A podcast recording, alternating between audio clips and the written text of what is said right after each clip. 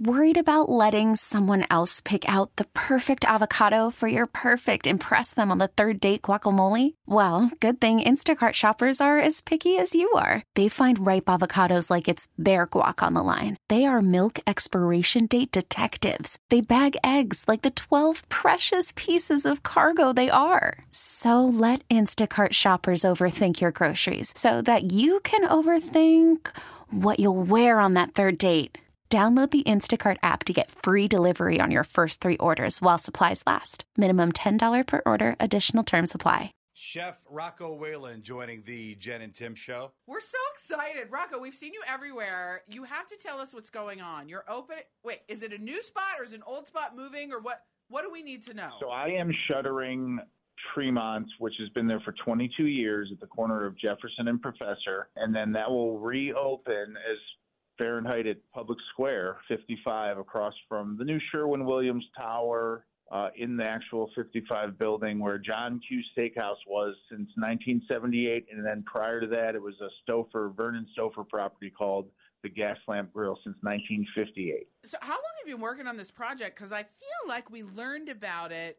I mean, well over a year ago, right? Was it like a year or two? You know, obviously, last July we were both feet forward. Um, putting historical um, spaces back together. So we have a Vernon Stouffer's bar that was the original bar. It's tucked away. We brought it up from the ashes. My wife, beautiful wife Alexis, helped us with the legislation downtown Columbus.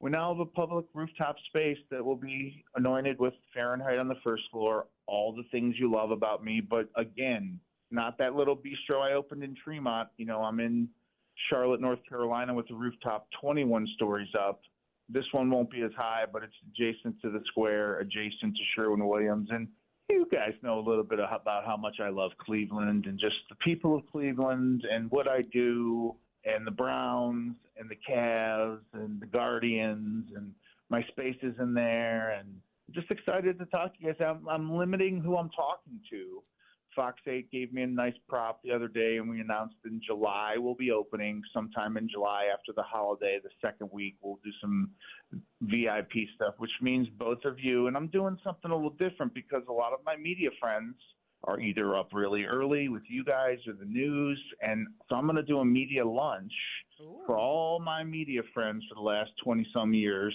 and just going to have some fun with it because that's where I'm at in my career. Rocco, that is so awesome. And You said how much you love Cleveland. You know Cleveland loves you. I hope you know Cleveland loves you. And you said all the things we know and love about Fahrenheit are coming over, but are there going to be new, like, talk to us a little bit about the food you're going to serve. Is it all the same? It has to be new because it's such a new, glamorous space. But also, we've done a lot in Tremont. We've done a lot in Charlotte on a rooftop. The rooftop will have emphasis for four, hopefully four, five, six months of the year with good Cleveland Indian summer weather and all that good stuff. But also, you're going to find me expanding on what I feel the food where it's at currently presented, you know, from the Food Network perspective, my travels, the things that my wife and I love to eat and embrace.